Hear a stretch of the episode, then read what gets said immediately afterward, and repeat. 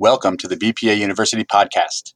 This episode, Demise of the Third Party Cookie and its Significance for Digital Publishers, was originally broadcast on September 28, 2020. For more BPA University podcasts, check out iTunes, Google Podcasts, and Spotify. Cookie and its significance for digital publishers, or as I've read in several pieces, the coming of the adpocalypse or the cookie apocalypse. Our uh, presenters are from Tech Lab, IAB, from ALM, and MediaFuse as Glenn, as Glenn had mentioned, Angelina Eng um, is a board member of BPA, full transparency, uh, when she was at Morgan Stanley. And when she left Morgan Stanley and moved over to the IAB and the IAB Tech Lab, handling all things that are measured and attribution uh, related, it made quite good sense, in our opinion, hand in glove, for her to remain on our board, uh, namely because the IAB and Tech Lab hire BPA to do the independent third-party verification against many of the tech lab standards. Uh, the ones that come to mind immediately would be the podcast measurement standards and the uh, data label transparency initiative that's datalabel.org. And so in effect, Angelina's organization hires us to do certifications. Joanne Kropp, also a member of the BPA board at American Lawyer Media or ALM Media, um, she's vice president and product and data strategy there. And prior to that was at Informa. And then even before that with the Info Group and Walter Karl. So she's got a great, great perspective on all kinds of party cookies, first, second, and third. And so we'll have an interesting uh, element there. And Paul Salamone is with Media Fuse. Media Fuse is the technology support to the BPA Media Exchange, and that's the co-op that we have for automated buying and selling of advertising. So for all of us who are on the line today that are on the media buying side and might not have known that BPA has a programmatic marketplace for audited B2B uh, website traffic, and we use MediaFuse as our tech stack, if you will, uh, for the supply side of the equation. And most recently on the data side, so Paul will be talking a bit later on about the, uh, the, the, CDP um, aspect of what uh, MediaFuse is, is now offering. But before we get into this, in the handouts is this wonderful piece of research that the Winterberry Group put out, and it's this identity outlook for 2020. Here early on, I'm suggesting if you download that, look at page 42 and 43. You might want to have that handy, uh, only in that there are so many words that get thrown around in privacy and data protection that you might not be familiar with something like TURTLEDOVE or MAIDS or IDFA. And our panelists, I'll try and catch them if, if we do get into any of the throwing around acronyms or, or words that you might not be familiar with. But just in case, if you want to have this open and on the side, the glossary is on page 42 and 43. But we'll refer to this report several times during our panel discussion today. So first, um, what I'd like to do is ask each of our panelists just to talk a bit about their personal experience with the pandemic, and we'll do that in alphabetic order. So Angelina, how are things going with COVID with you? Uh, I'm a little uh, claustrophobic and I want to get out um, and see my friends and, and coworkers. It's been a little challenging, but things are good. Um, and uh, but busy more than ever. And trying to transition into a new organization during COVID. I was only in the office for two weeks when I joined the IAB. Uh, was was a bit challenging, but all things are good. My son's in college. He's driving. He's got my car right now, um, so I'm tracking him on my phone right now, making sure. and Joanne, how are things going with you in the pandemic? Yeah, well, much like Angelina, it's it's been it's claustrophobic. I uh, luckily I've not had anyone it, directly close to me that that's experienced it. Um, so, you know, I feel very fortunate. Um, I did move. I actually sold my house very quickly and moved from the New York area to Annapolis, Maryland, uh, just this past weekend. So that's a change for many of you that don't even know I've left New York. Um, you know, it, all in all, I think um, I think I'm finding that we're all very resilient. Our, our employees, we are, I mean, we're communicating even better. Uh, I, I think that, you know, given the circumstances, everyone's doing the best they can. I think kids are starting to settle down and, and, you know, I, I, I think we're hanging in and our business has been, you know, we've come back, we've come back and, and it's, you know, knock on wood. I just hope we get through this quickly. Yeah, yeah. And Paul? Yeah, uh, you know, we, we've adapted pretty well. Uh, you know, I mean, we, I think everyone at this point is, you know, uh, used to working remotely. Um, you know, we've been able to really make really good, strong, deeper connections with our publishing partners. Um, you know, to be able to kind of have Zoom, you know, almost daily Zoom calls with all of them and really get to know their business. Um, a lot of our publishers also are looking for different ways to, to make money. So it's opened up a lot of different conversations and new products um, and even, you know, bringing on a lot of new clients to help uh, everyone navigate the, the complex space. Um, I feel like, uh, as Angelina said earlier, like we're, we're busier than ever now. Um, working from my kitchen table definitely has its, uh, you know, disadvantages, but also, you know, it's, uh, you know, kind of uh, working longer hours than ever before, me and my staff. But it, but it's all been positive.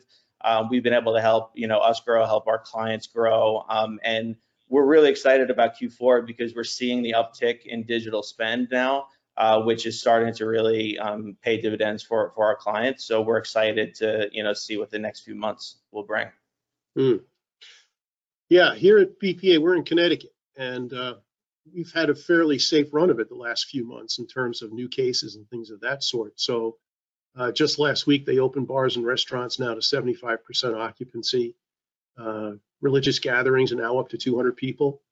And we came back to work in May at 25%, and then maybe about 30 to 45 days later, it got up to 50%. But I haven't yet heard if they're going to increase us in this, I guess, phase three, if that's what they're calling it, um, where we might now go to 75% now that uh, children are back to school some days, you know, in the week. So we've been humming along at about 50% occupancy here. Um, interesting, we're in Connecticut, there's a lot of space, not a lot, but there's space available in the building, and companies from New York are coming up now and looking to take the space because they they really don't want the hassle that they uh, that this virus has has presented to them in, in New York City. So it'll be interesting to see how that dynamic changes things. Um, but moving on, so for our our participants today, our attendees, I'm going to give you a little bit of a background from various media reportings and then lead into questions for our, our panel. Um, and the first one about the ad apocalypse or the cookie apocalypse has to do with the privacy laws and web browsers are together forcing digital advertising to abandon its main tool, the third party cookie. So many of us must know now that Google's Chrome joining Safari and Mozilla's Firefox are to block use of cookies by the end of 2021. So 14, 15 months from now. And this was reported in Cybersecurity Law Report, which we were interviewed uh, for that article. Now, the anti-tracking actions of 2017 by Mozilla and Apple blocked third-party cookies for 30% of ads, stopping ad campaigns from measuring consumers' reactions and the effectiveness of the ad targeting. And since then, spending on ads for those browsers dropped over 60%. Now, joining the other web browsers, Chrome, which has a 60% uh, share of the browser market, if they end come December 31st of 21, what is the world to do? So as I had said earlier, we have this wonderful white paper. Uh, shout out to the International Advertising Association. I was on their board and uh, served as their treasurer for quite a while. And, and, we they did a webinar a couple of weeks ago where Bruce uh, Biegel from Winterberry Group presented the report on the outlook for 2020. And that's why we're providing it to you today. It's really quite good, good deep dive into what the real issue is. And if you want to watch the video of his uh, webinar, if you will, the hyperlink is in your uh, slide deck. So you can click on that and you can actually watch Bruce take you through some of the details I won't take you through today, but I do think it's a great piece of, of research on, on identity. One of the things that they report on is how first and third party cookies play into identity. So the question, I guess, was said uh, Google and other major browser developers have recently announced plans to discontinue support for third party audience cookies through their respective platforms. How do you expect this change will affect your use of data? And 60% said, well, we plan to increase spending or increase emphasis on the use of first party data. And then that's both marketers' first party data and publishers' first party data. And I think that's a clear signal to publishers that there's an opportunity here to reclaim value in this first party data. So we'll be talking a bit about that uh, today. The next largest, they're all fairly 32 to 37%, so they're, they're fairly uh, in alignment, but increase interest in third party identity resolution solutions. And we'll, we'll touch upon a bit of that. And then more down towards the bottom, um, increased spending and emphasis on contextual advertising. So this is all part of the Winterberry Group's uh, report. And of course, at the end of that research, they'll tell you the methodology about how they went about uh, doing this so that you can get a sense of who is actually answering these questions. So a bit more. Facing a cookieless and a privacy first future, publishers and marketers must pursue a strategy of deepening their own first party data assets and operations, reducing the need of relying on outside ad tech companies. And yet, user tracking is the fuel that keeps the digital ad industry running. So what are we going to do in these next uh, 14, 15 months before this thing evaporates?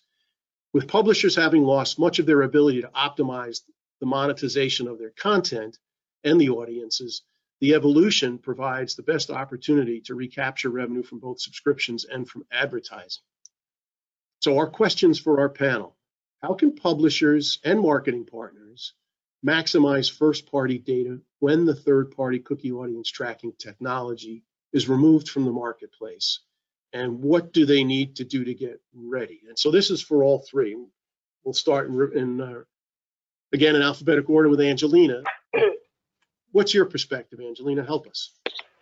So I think that uh, both publishers and marketers really need to do an audit of their first party data both their audiences, so first party audiences, as well as uh, their their websites, and making sure that it's consistent, um, that uh, they adopt some of the, the new standards like the content taxonomy that TechLab has has developed, as well as the audience taxonomy uh, through the data label, and that will help to uh, help both parties to identify exactly who the audiences are and have uh, being able to compare apples to apples between publishers, as well as ensuring that the content that they're evaluating is in line uh, with, with some of the standards. Uh, I think that uh, moving to contextual is going to be uh, a, a, big part of of their revenue moving forward.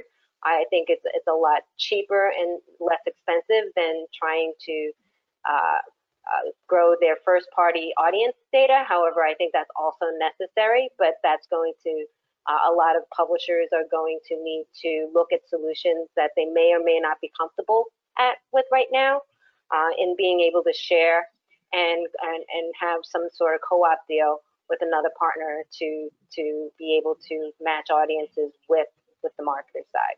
So both for uh, publishers and marketers need to really think about their audiences and develop audiences uh, and start thinking about how those audiences interact with uh, with their content and creating what the privacy sandbox uh, proposal states is cohorts and FLoCs, and, and that's around uh, being able to pull uh, pull different audiences based on certain characteristics um, in an, an anonymous way.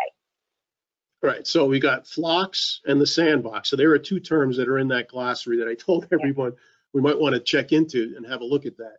Um, and this notion of the co-op, uh, most of the publishers I've talked to, if I go back, say two years ago, are very hesitant to share data within a competitive set, but not realizing that that data is already being shared out through the web anyway. Uh, not the PII, personally identified information, again, a term in the glossary, um, but more of the data that you'd normally find in the bid stream. I mean, it's out there. And so it'll be interesting to see how the conversation shifts over these next few months. Uh, we'll be presenting, I guess, in I'll look at the schedule, but in two or three weeks' time, one of our university sessions will be on a consent management platform, a, a system where, in a cooperative way, publishers can um, share first-party data, make sure that it's validated, and uh, and grow their business that way. Um, Joanne, to you then, what's your thought on on this the demise of the third party cookie and, and what are publishers needing to do to get ready? Um, well, at ALM, we've been we've been practicing collecting the first party data and, and what Angelina said about, you know, organizing it and making sure, I mean, you've got to have solid business practices with how you collect it, how you uh, disclose you collect what and what you collect and and and then and then it's that organizing it because we use we've used the first party data for our own targeting um, not relying so as much on cookies on third particularly third party cookies. We may use second party data to enhance our our our our, our database but the collecting of the first party so when in publishing when i say first party it might be our print subscribers. That, so that's the offline data. And then we also collect the online first party data of what the contextually what they're clicking on.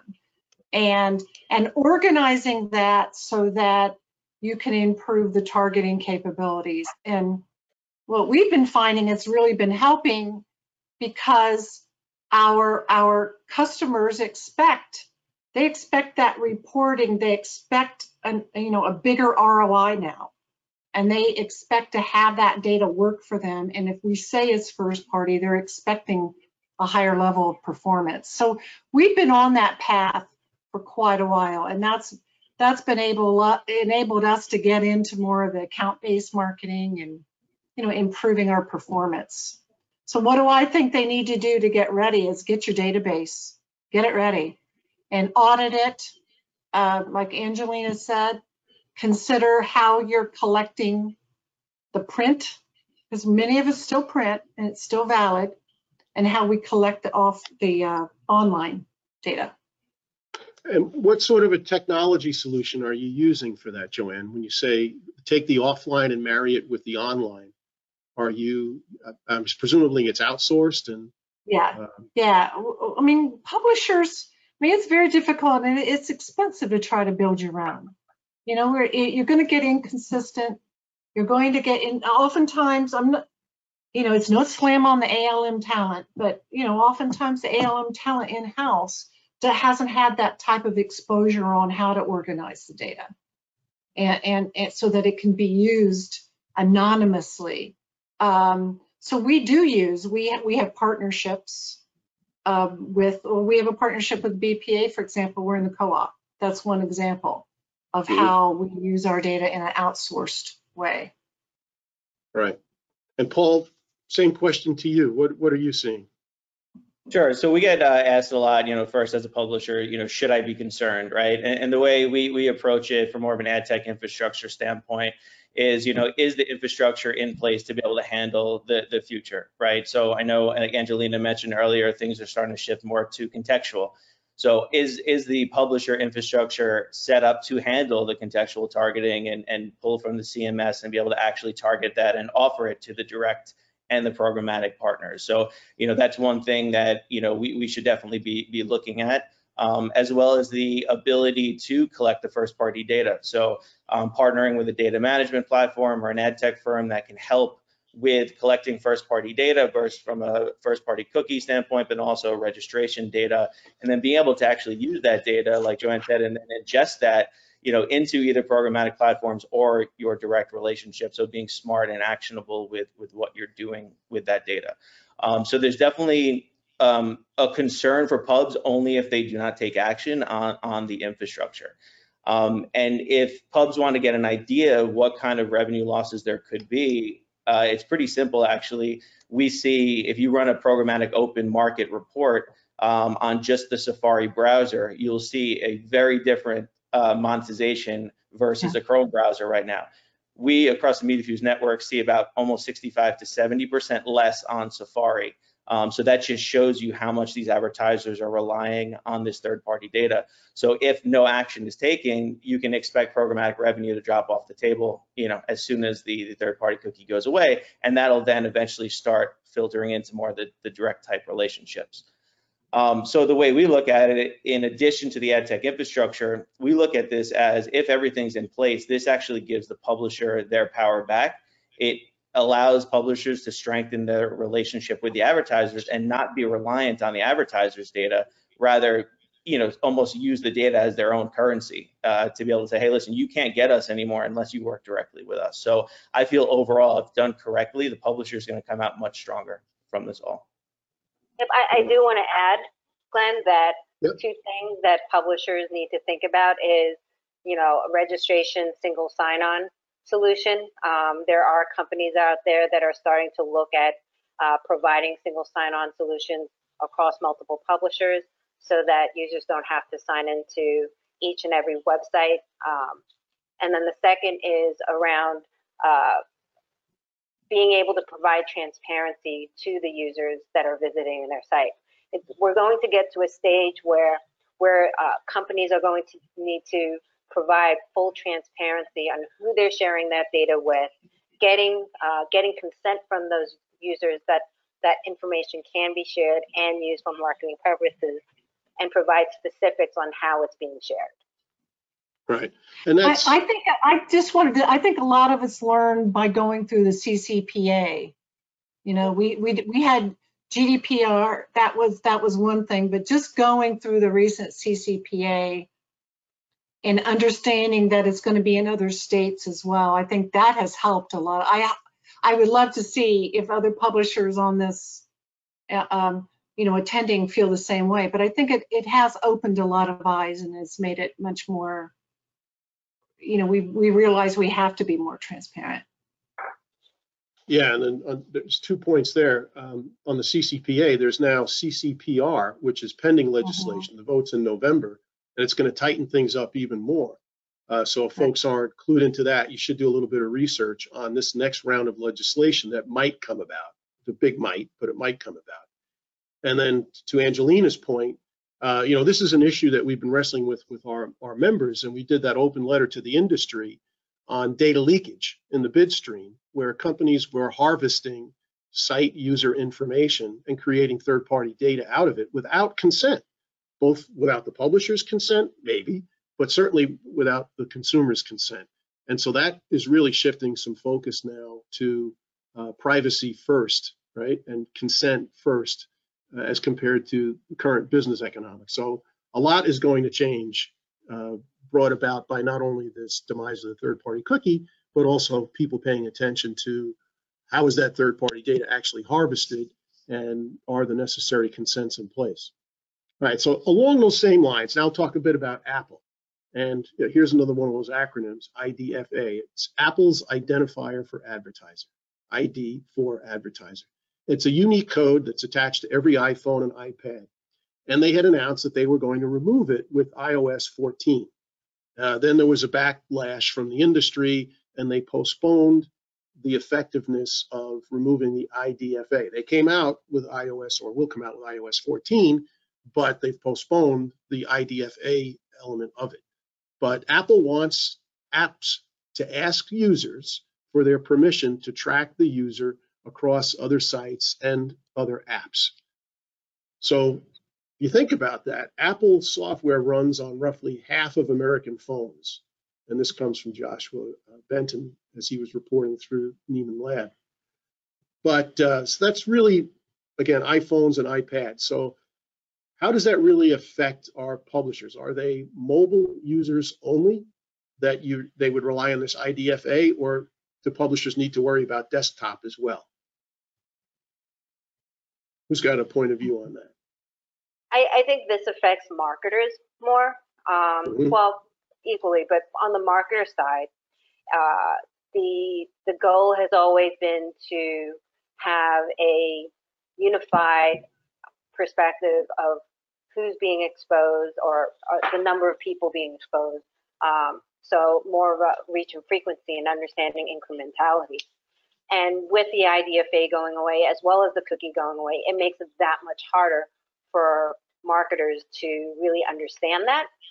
Uh, so the ability to, to, to understand how many people were exposed and then perhaps tie it back to outcomes becomes more challenging. Uh, this affects their media mix. This affects their ability to figure out what's working and what's not working and where to optimize.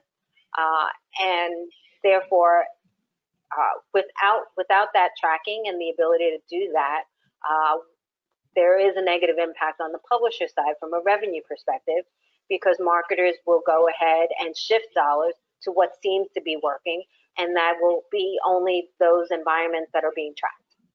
Mhm.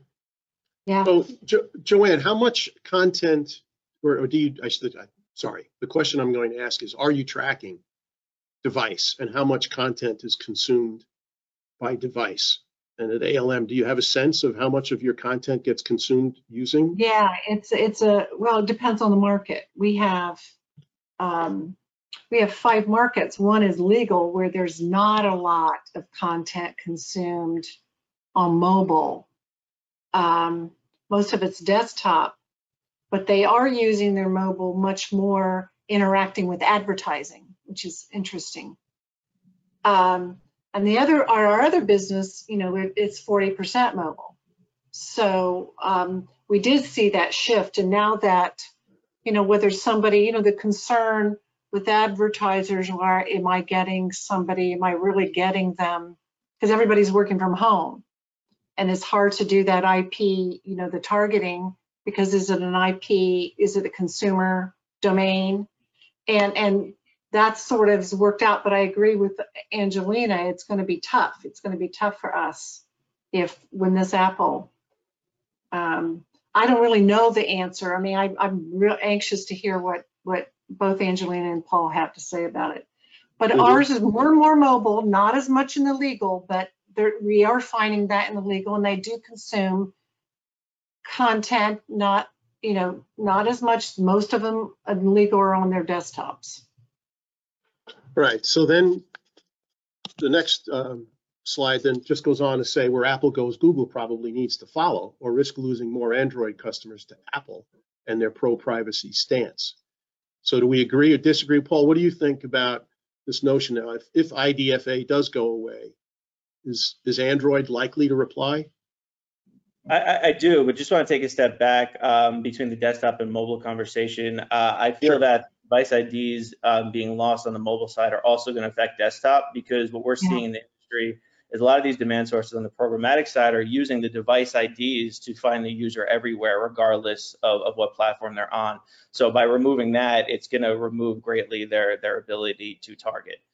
Um, and then, yeah, on the, on the Android question, yes, no, I, I definitely agree. They're they're they're going to follow suit. I think it's going to be an entire um, industry shift.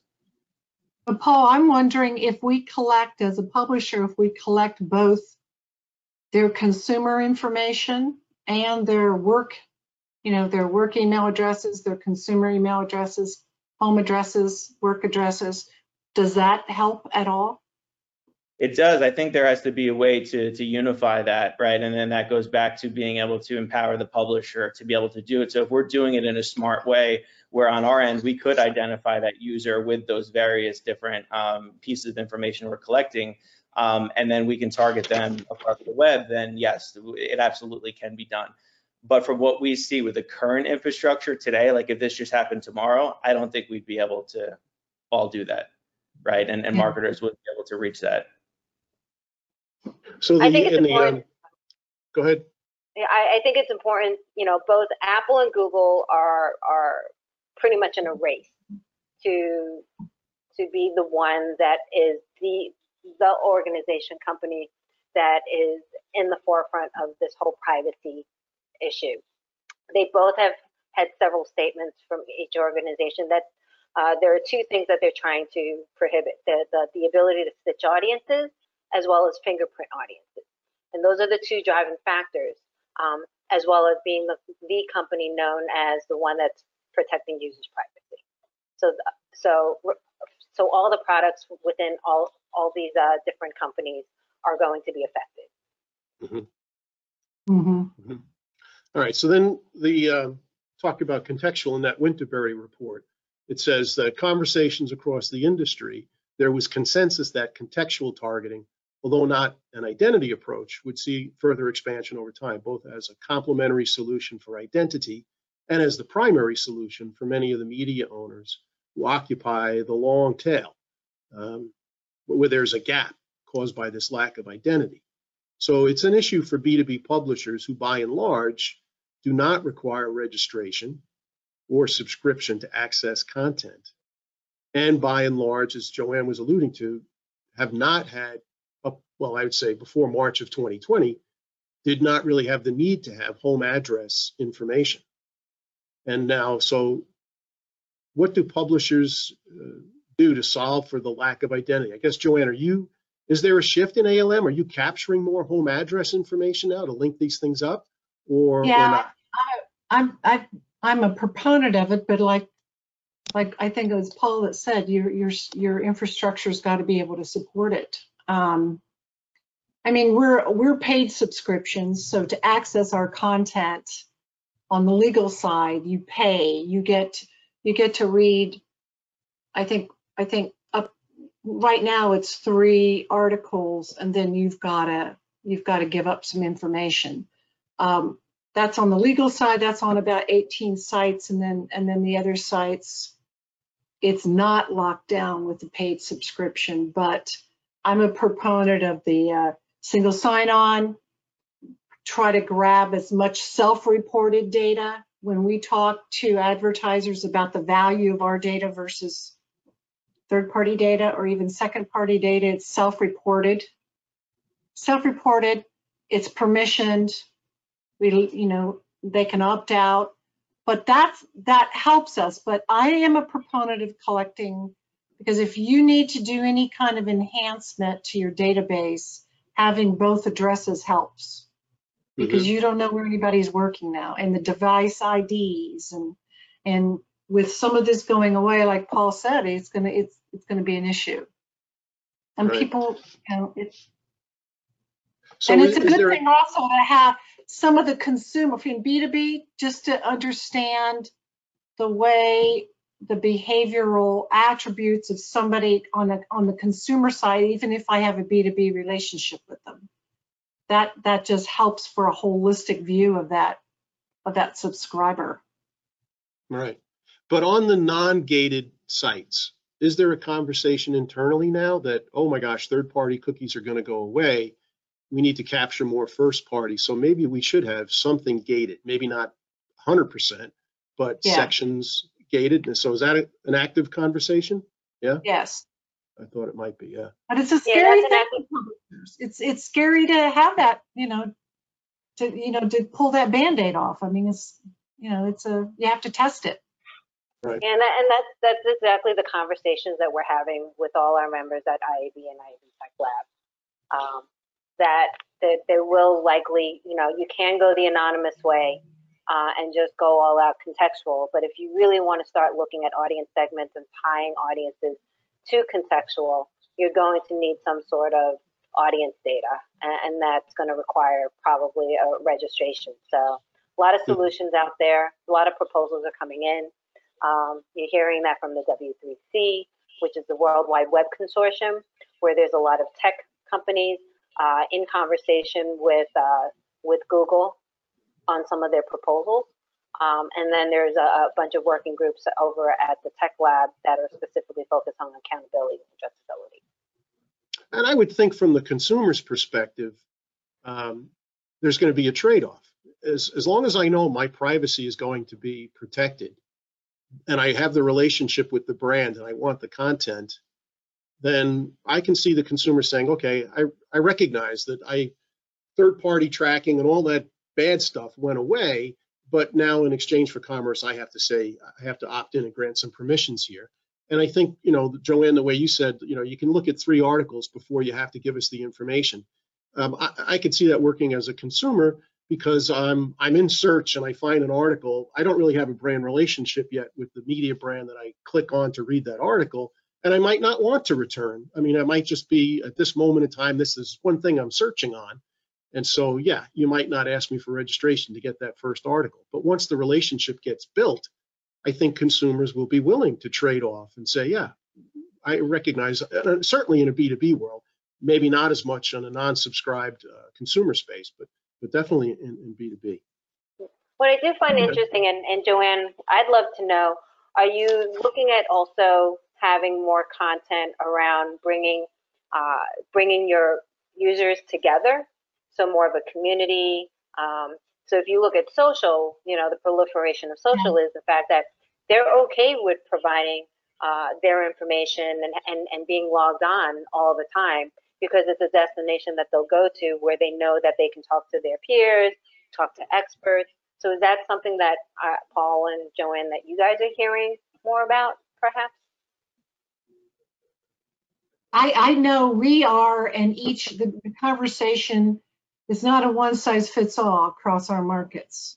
So the conversations are happening in, in- within, within each market. But I am a proponent of the community of, of, of doing that. Um, the tech space did it pretty successfully, so it's, it's been, you know, the model's there. You know, you, it may not work exactly that the, the way it did in the tech space, but it's, the model's there. And as long as you follow and have business practices and do what you say you're going to do. And if somebody wants to opt out, you've got to opt out and you've got to disclose where their, how their data is being used, which you should anyway. Um, yeah, I, I think, I think it's a, it's a good discussion and I'm not sure all B2B publishers are having it. I don't know, Glenn, I think that might, that would be a good, good focus for BPA, a further BPA topic. What are you doing with community building? Yep, and, and so continuing on, that's this same sort of concept. Uh, here we have an acronym, but it's work from home. So accentuated by the work from home phenomenon that is this pandemic, B2B pubs don't have home addresses. Now, the Winterberry in their report, they predict that email personalization should see an increase in utilization because brands and publishers are using more emails and collecting more first party data, thus creating stronger linkage of the first party cookies and the emails.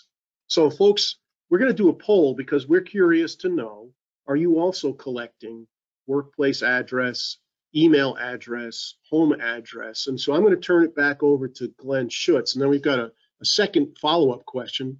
Are you then linking what you collect to web user identity? So linking the, the offline or the home address or the email address to a web user identity. So I'll I'll leave that up. And then Glenn, can you give us the poll? Glenn Schutz? Yes, sir. Okay, poll, poll has been launched, and we'll give it a few seconds for everybody to make their answers. This is uh, multiple choice questions. Answer all that apply, please.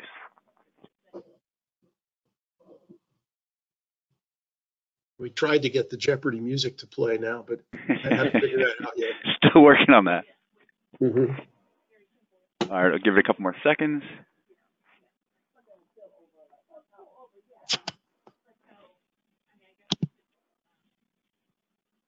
Okay, let's take a look.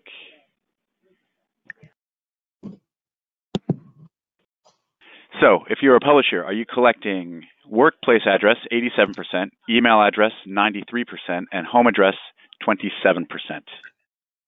Okay, interesting.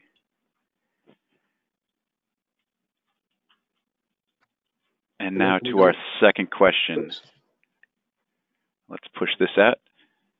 There we go. Are you linking what you collect to a web user identity? Please select one, yes or no. And I made note of what you said there, Glenn. I think you said it was 87% get workplace address, 93 Yeah. email, and 27 home. Yes, sir. Okay, we'll give this a few more seconds.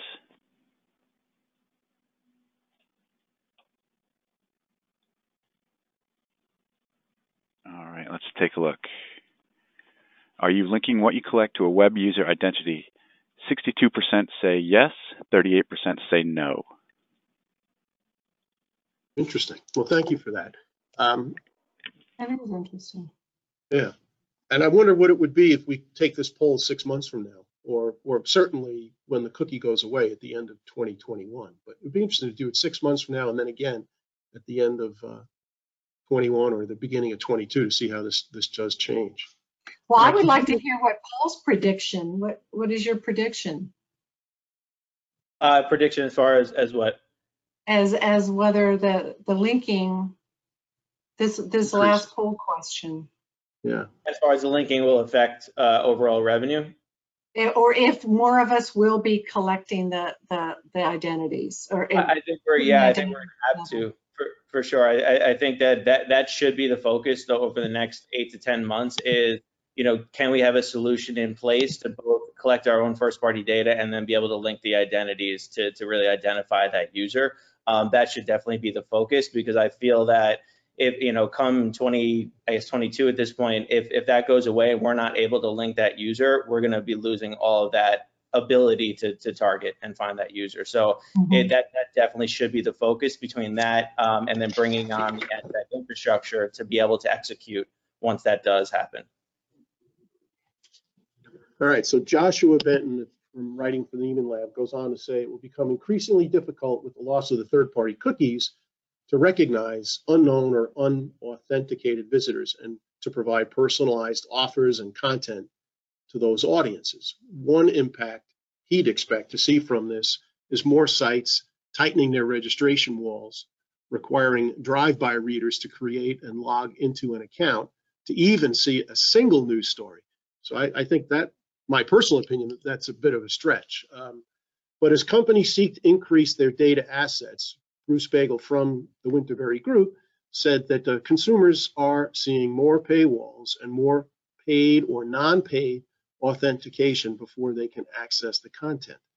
And of course, that was what shaped my opinion that I think consumers are willing to make that trade-off as long as they know that they're going to be protected and that they have a brand relationship. So accumulating more consumer details and personal information gives the publisher an opportunity through the subscription and authentication steps to take back a, a sig more significant role in the advertising ecosystem. So the prediction is this is going to empower publishers. So we've got a last poll here that if you're a publisher, what percent of your site's pages are gated, meaning authentication of the user is required to access content. So the percentage we're asking for now is number of site pages. So is more than 50% of your pages require access or, or something else? Glenn, polls open? Okay, poll is open.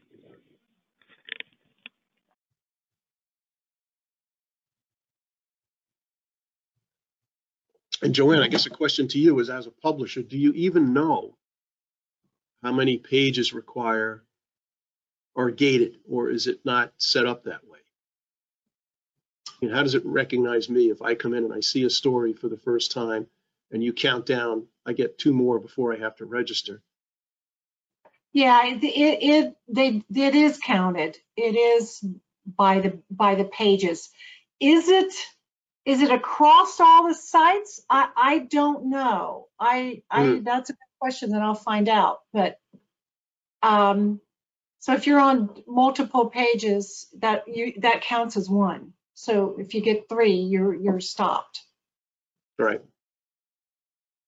We've got some results, Glenn. Yes. Okay. If you are a publisher, what percent percentage of your site's pages are gated, meaning authentication of users is required to access content? Zero percent, we've got uh, 33%. One to 10%, 42%. 11 to 50%, 8%. And 51% or more is at 17%. Interesting. Hmm. Yeah, I think we'll see that number, we'll see the zero percent uh, go down significantly Agreed. um, in the next couple of years. Um, I mean, the, the, the ability to, to, uh, so first party data, first party cookies are still going to exist, just not third party. So the first party cookie is going to be able to identify how many pages a user gets into. I think there, you know, there there will be tiers where they'll be login to access content and then, uh, uh, you know, uh, premium content for either uh, in a in a more gated uh, pay behind a paywall. Uh, and so those are things that that a lot of publishers are going to need to think about, um, given that the ability to what what you want to do is prepare for you know using that audience data to create uh, cohorts and FLoCs within Privacy Sandbox. Uh, the ability to an, uh, uh, anonymously put people in buckets based on behavior off of your first party data so that you can retarget those users. So there might be some combinations of, you know, uh, certain types of content that might create some sort of affinity or profile that you want to start thinking about. So having an audience strategy is really important for you uh, as a publisher because that's what, as a marketer, so I've been on the agency side for about 20 years. The first thing that they think about is not demo, but is around affinity audiences and, and behavior and, and, and, and looking at personas, if you will. So C-level executives, uh, uh, influencers, uh, tech enthusiasts, uh, tech professionals, um, people who are interested in more of the nuts and bolts versus very high level uh, content. And those are the, so uh, a lot of publishers are going to need to think about how they are going to bucket their audiences into different segments. Mm-hmm. Mm-hmm. And that's the cohort. I mean, the Yeah. acronym's the FLoC. Federated Right, learning of following- cohorts. Following, following anonymous traffic doesn't, doesn't deliver any performance metrics, does not, it might be cheap, but it's not, doesn't deliver anything. Right. I'm kind of using cohorts and FLoCs interchangeably. There are there are differences in the privacy sandbox. Um, tur- uh, they're all part of TURTLEDOVE. They're you know being able to bucket audiences and then the ability to activate audiences off of from uh, as far as retargeting. Yeah, And again, so for those of us, that's that glossary. If you don't know what TURTLEDOVE is, the glossary's there and then you can Google it and there's a host of information out there that'll tell us all about that. And Angelina, you did do the segue there very well that, you know, should B2B publishers require more registration to access content such that the first party cookie pools grow. And uh, I think we can say, yeah, we're all in agreement there. Um, We have this um, example, the New York Times, they decided months ago to phase out all third-party ad tools in favor of their own in-house data stack. Um, and the Times let advertisers target 45 or more audience segments defined by their own first-party data. Now that's great for the Times and other big dogs like the Post, Washington Post, Vox Media, who have the tech capacity to pull this off. But it's harder for the small fry. That's what Joshua Benton says from Nieman Lab. Now, we, you know, we support the small fries. We're here for the B2B community. And the BPA Media Exchange is doing things to help the small fries, according to Joshua, uh, act like the big dogs. And Paul, why don't you tell us a bit about what you're doing there on the data side? Sure. So we've been working to, to get in front of this for a while. And really, our overall business model has been for years to be able to bring the ad tech infrastructure that these big dogs do have to all size publishers. So that's been our goal since day one. Um, this is now just kind of adding to the value of, of what we are bringing. So what we're doing is because we have such a wide portfolio of publishers under us, uh, we have access to a, a premium data management platform, which we are able to then bring this to our small to medium sized publishers to be able to collect all these first party data, to be able to do run these segments and then be able to take this data and do what we wish with it, whether it's pass it to a direct advertiser or pass it into the exchanges for more private marketplace and guaranteed type deals. Um, so with with those tools, it will give any publisher within our portfolio um, the ability to do what some of these big organizations are doing. Now, it also takes one step though, which we also help with, but where we would have to work with the publisher is it still does require the sales conversation and you know educating the advertiser as to exactly what we are doing with this data, the value of it, and so on. Um, but I feel that that conversation is going to be a much easier conversation in years to come because advertisers are going to have to rely on the publisher data. So um, th those conversations are, are going to, to start happening. Um, and then just to take a step back to what I mentioned earlier about the ad tech infrastructure, I come from the operations world and building ad tech infrastructure. And conceptually, a lot of this stuff sounds great, but I'm concerned that most publishers do not have the ability to handle some of these things internally. So um, from an operations standpoint, if I was a publisher, I'd be working you know, this year to be able to make sure that we can accept those types of infrastructures, such as the contextual targeting from a direct and a programmatic standpoint. Um, so there's a lot of things that we do also at MediaFuse as a consultancy is help publishers kind of navigate that ad tech space.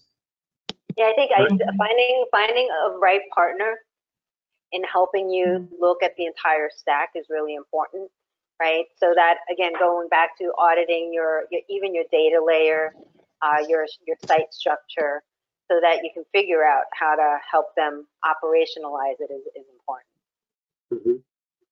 We, um, the Winterberry Group talks about cooperation, and they suggest that, um, similar to the cohort situation, that a key part of the future, whether through publishers grouping together to command a larger voice, these multi-provider publisher co-ops, which is what the BPA Media Exchange is. Media companies and advertisers participating in ID sharing technologies. So this is fully encrypted or merely hashed second-party data agreements between the brands and the publishers, or new first content um, ad networks. And they go on to say, in a market that has historically promoted collaboration and competition to achieve scale and addressability, the increase in the number of walled gardens, people who can deliver on both, will create a push towards more collaboration. So cooperation is critical to beat the scale of the walled gardens. And the question to Paul is, in the media exchange, are we seeing a lift in participation, hence therefore collaboration? Well, yeah, that's what makes the media exchange so strong. And now that we do have this infrastructure in place, we are able to then share the data and even sell across the entire media exchange, uh, which is something that previously wasn't really able to be done. Um, so there's going to be even more of this collaboration as the, the cookies go away and these device IDs go away. The strength of almost, you know, uh, you know strength in numbers kind of comes into play here and being able to share the data, have that second party data and be able to sell for either the publisher or BPA to sell across the portfolio becomes even stronger now than it ever has been before. And so Winterberry says they expect that the increased market complexity and identity will require chief data officers to expand their roles and place themselves at the center of efforts to reduce the media silos that separate paid, earned, owned, and used. And this is sort of a segue, Paul, from what you were saying earlier about uh, talent gaps, not tech gaps, right? The development of talent that overlaps the marketing and the advertising strategy data and data science, and then data privacy will be more critical in this post-cookie privacy regulated market than ever before. Uh, they go on to say you have to start figuring out internally who's going to lead these efforts and who's going to be the crew that's driving this. Ultimately, it seems like a lot of this will fall on the shoulders of operations teams and folks who are used to consistent challenges every uh, 8 to 16 months, but being able to identify who's going to lead is crucial. And this comes from uh, Eric Requidon from Media Tradecraft, and that came out of the LiveIntent newsletter. So thinking about that, and Joanne, maybe a question for you as well. Do media companies uh, need to do, what do they need to do to get themselves ready to come out ahead? You know, talent gap versus tech gap. What's your opinion? Um, well, I, I mean, I think my opinion is outsourcing uh, because you get a collective, you get, you really get the best of breed of, of talent when you're outsourcing rather than, rather than trying to train from within. The within staff, the in-house staff is certainly there. I think there's a place for both. I think, you know, we do, we have outsourced much of our ops. and we are using the BPA uh, exchange for header bidding. And we want to be in an environment where the playing field is leveled. So we can offer, you know, we can offer solutions, high, you know, high tech solutions to our advertisers um, and not have to try to build it internally or not try to have the talent that understands and then, then we can understand more about header bidding when we've got an outsource, a way to just turn it over and let sales do their selling. Um, Mhm. So, I mean, I'm, we, we, do outsource our, our, ad- our ad ops today, mostly the trafficking. Um, and I think, I think there's even a more call for just using the best of breed that some of the some of the outside technologies bring us that we would never build. We would, we just, we're not going to build it. Right. Right. Um, and and we'll come back to this a bit later on, uh, Paul, when I have another uh, slide that speaks to this, but I wanted to just show our audience from the Winterberry Group report, they uh, compartmentalize websites into four categories. And at the top, you've got the big dogs, as they said, Google, Facebook, and Amazon in the walled gardens. And they put most of us, B2B publishers and special niche consumer publishers down at the bottom in this thing called rolling hills, media owners and publishers with limited scale and first party data and limited unique monthly visits, meaning small amounts. Uh, examples include specialty publications and, uh, and news repurposers. Now, what we want to do is move the exchange into the communal garden area, which is really Mhm. where publishers cooperate. There's a medium-sized media owners that are typically in there. Uh, the uniqueness of content or the audience is likely to have um, individual or shared first-party data to make the creation and distribution segment. So this talks about greater leverage of probabilistic segmentation and attribution uh, via clean rooms. That's another uh, word from our glossary, clean rooms, and data-driven contextual. So we're we're moving from rolling hills to communal gardens, uh, largely, I would say, uh, of our own device, but driven by the fact that the third-party cookie is is really going to go away. Um, and so for Angelina to tell us, you know, we've got more acronyms here, but in, it's clear from Winterberry's research that there is no support voiced for a single ID solution to rule above all others. In other words, people were sort of hesitant to say, oh yeah, Google should own universal ID or Apple should own universal ID. But there is strong support to move forward with standards through Project REARC, through uh, PRAM, and through the W3C to the extent possible. So, Angelina, I'm not sure our audience will understand the acronyms, so if you could take us through that, and what are those industry bodies doing to protect both buyer and seller interests? Yeah, so the, uh, it is true, there is no solution for a, what I'll call a universal user ID.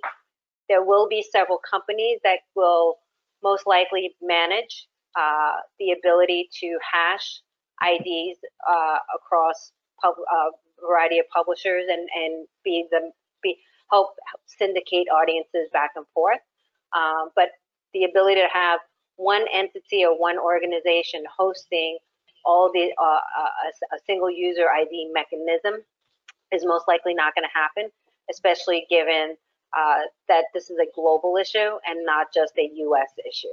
Um, as far as the organization, so Project REARC is a uh, initiative here at the IAB Tech Lab and IAB, where it's focusing on, like I said earlier, uh, two working groups around accountability and addressability. So developing tech standards for an interoperable environment community where we'll have some standards that uh, uh, that allow for the ability to um, to host the mechanisms of, of being uh, to to host uh, user safe uh, mechan mechanism as well as from a targeting standpoint. So we are very active with, like I said, the W3C, which is the World Wide Web Consortium. Right now, there's a, a group called the Web Advertising Working Group and also a Privacy Working Group. Um, they both are focused on two different areas. Uh, so the uh, business working group is focused on developing solutions to help with. Right now, a lot of it is around retargeting and audience uh, uh audience segments and and how it will be processed. There hasn't been uh, what I'll say, a lot of voice coming from Apple and Safari and the other browsers. It's been predominantly Google. Um, there's also this other organization that uh, that you, you brought up called PRAM, which is an acronym for the Partnership for Responsible Addressable Media. Uh, that is a collaboration, a coalition of various trade organizations and marketers and publishers. Uh, we have ANA, 4As, WFA, IAB, IAB Tech Lab, General Motors, NBC, and, uh, and Publicis uh, as some of them. And there are four working groups. One's focused on uh, developing the business use cases. Um, and the, uh, the, next one is around governance and policy. The third one, uh, the tech lab is leading the tech standards. And then the fourth is around education uh, for both the, the industry as well as with consumers. Um, the, the letter that you, the, the, the issue with Apple and IDFA, the, the PRAM uh, coalition had sent out an open letter to the Apple um, uh, Apple company to come to the table to talk about IDFA and the deprecation of the IDFA, as well as other future um, modifications that they're thinking about. Um, I would assume that we'll probably have the same type of conversation with Google in the future.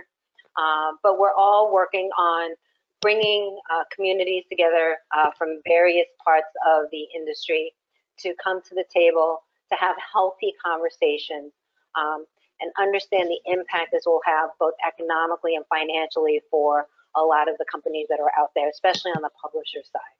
Because at the end of the day, the marketers have the dollars and the publisher, and but we need the publishers to be able to to to reach audiences. Uh, tech companies are in the middle trying to help facilitate, and so really helping to trying to find solutions for the publishers and the ad tech, so that marketers and agencies can uh, figure out where exactly they want to spend their dollars. Right. So there's a lot going on in, in the short uh, from industry bodies who are wrestling with the demise of the third party cookie, but also consent management, data protection, and privacy. And as a result of all of this, just as a sort of a parting shot, um, Freeport Press, David Pilcher had said, marketers are rediscovering the true value of printed ads, especially in trusted magazine media. And that was in July. And I think there's some pandemic related uh, conversation happening there. But Joanne, what is ALM seeing any lift in print ads from say March till now? Um, I would say it's more flat, um, but we have a couple markets, like our credit union markets has been, um, has grown. Um, but I would say we, we haven't, but it's not down. So we think that that's the last thing to come back. I think as Paul said, when we kicked off, digital fourth quarter is expected to be really strong. I think, I think print's going to follow that. Right. All right. So now we have Q and A. Glenn, do we have any questions from our audience today? We've got a couple of questions. Uh, the first is, I guess, to the group. Um, do you think the outcome of the presidential election will have any effect on the continued use of third-party cookies?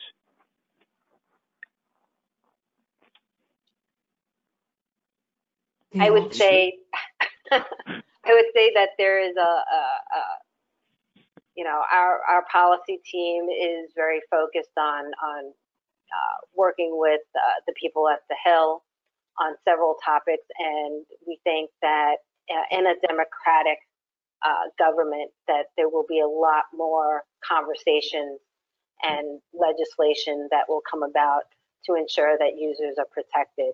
Um, but who knows? it's uh, it depends on on who who who wins the House and the Senate, and if we can get uh, the same same people on board to to move things along. It's been slow. Yeah, from Yeah. our involvement, what we've seen when we did that open letter on on the uh, data leakage in the bid stream, um, the follow on to that was representatives, both senators and representatives, wrote a letter to the chair of the uh, FTC, I think it was, and there was some bipartisanship there. So I think Angelina's spot on. I'm not so sure it matters who's in the White House as much as it is can you get legislation through the House and the Senate. Uh, but there is focus on one national uh, privacy regulation rather than 50 states having 50 different things that we've all got to comply with. So I, I don't know how quickly that'll happen, but but people recognize the logic of that, the common sense of it. I don't know, Paul, are you hearing anything on the tech side from customers about that? I haven't heard anything, but I mean, I think we could just follow the trends, right? GDPR, you know, came out last year on it. We're, we're starting to see it here. Uh, I don't know if it mattered who's in White House, but I feel like we all need to be prepared for for the privacy laws and just kind of assume that we're already there and, and prepare ourselves to be able to handle that at, at this point. Mhm. Mhm. Yeah, I All right. think that the states are gonna, the states are demanding that the feds, because each state, the legislation's different and that's gonna be impossible to work in and have an economic, a good out, economic outcome, but the feds of, the feds, the current fed wanted to, uh, wanted it to be at the state level and now it's pushed back to federal. Yeah. Agreed. Any other questions, Glenn? One other question for Do- uh, Joanne. Uh, what percentage of home addresses have you been able to capture so far? Yeah, that's been, it's, it's, it's been slow because we were moving away from, from collecting the home addresses in, in, in, uh, in a couple of our markets. And, you know, with, uh, website redesigns that we're doing. We're hoping to get more and more, but it's it's it's still a small percentage. Yep. All right. Well, thank you, panelists. I appreciate your time and, and effort today. Uh, but now a word from our sponsor, which is me. Uh, for those of the media buyers who are joining us today, I just wanted to again remind you that the BPA Media Exchange is there for you to automate your buying and selling in the B2B space. So do look us up for that, the BPA Media Exchange. And then also, this was something that Paul was also talking about, uh, that BPA Ad Ops, we offer publishers an opportunity to outsource filling knowledge or experience voids in the internal team. Uh, and Paul, if you want to speak to that just briefly, and we did do this webinar, which is in the archive. So if someone wants to go back in and, and learn about that, but but talk to us just real briefly about that.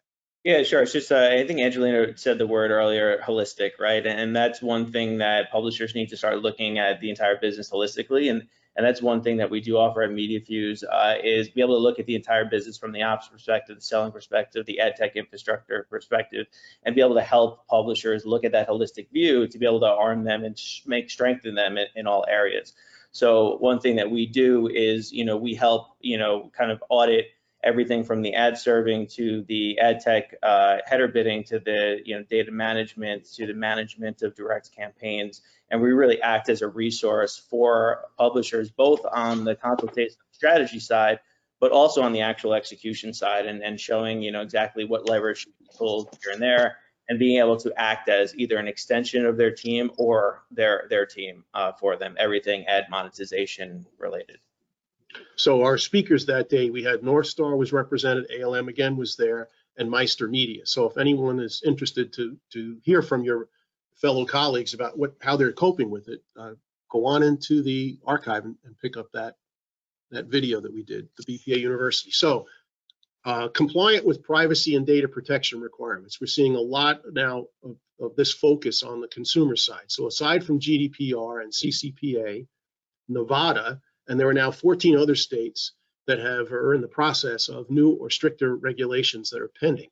So who is keeping you up to date within your organization on those regulations and checking to make sure you're in compliance with each? And what vendors have access to your subscriber and website user data? Uh, fulfillment companies, telemarketers, list rental, um, the demand side, the supply side, advertisers and marketers, you know, who else? Uh, so we are introducing iComply privacy and data protection. It's designed to provide the publisher or the marketer with a simplified privacy compliance management platform, empowering business to manage risk, reduce cost, and stay current with uh, changing privacy regulations. And it includes the opportunity for a vendor compliance hub, which some publishers might avail, but I think it really applies to the marketers, where there's a drill down in the supply chain to see are your vendors complying with the requirements for consent management. Uh, so using the standardized compliance and risk score, uh, we give you information you need to evaluate and audit your vendor risk. And as I said, we had the first uh, ad tech company has signed on to be uh, for us to do a gap analysis first of, of their uh, compliance against the California, the CCPA.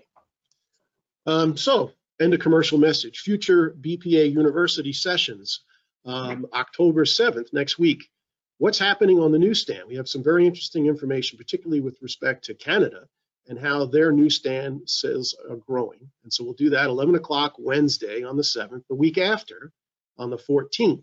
And this was a theme that we talked about today consent management and then system certification. And what are those two things? Consent management is fairly obvious, where we're looking at a universal system where we can help publishers in a cooperative way. And system certification talks about an audit of fulfillment systems to then uh, accept any of the data output on a brand by brand or a media title by media title uh, basis. So that that'll be new and somewhat provocative. October 14th, Wednesday at 11.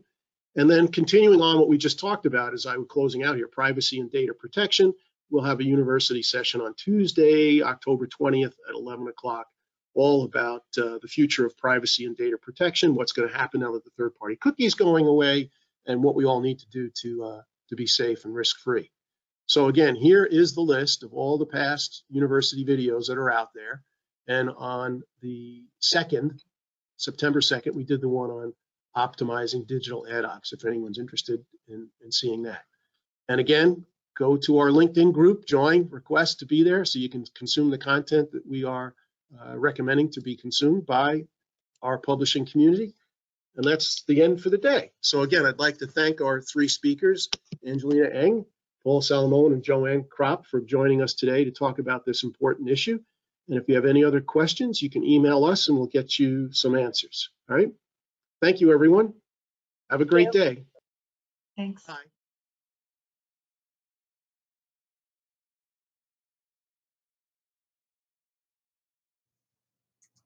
Thanks for listening to this BPA University podcast.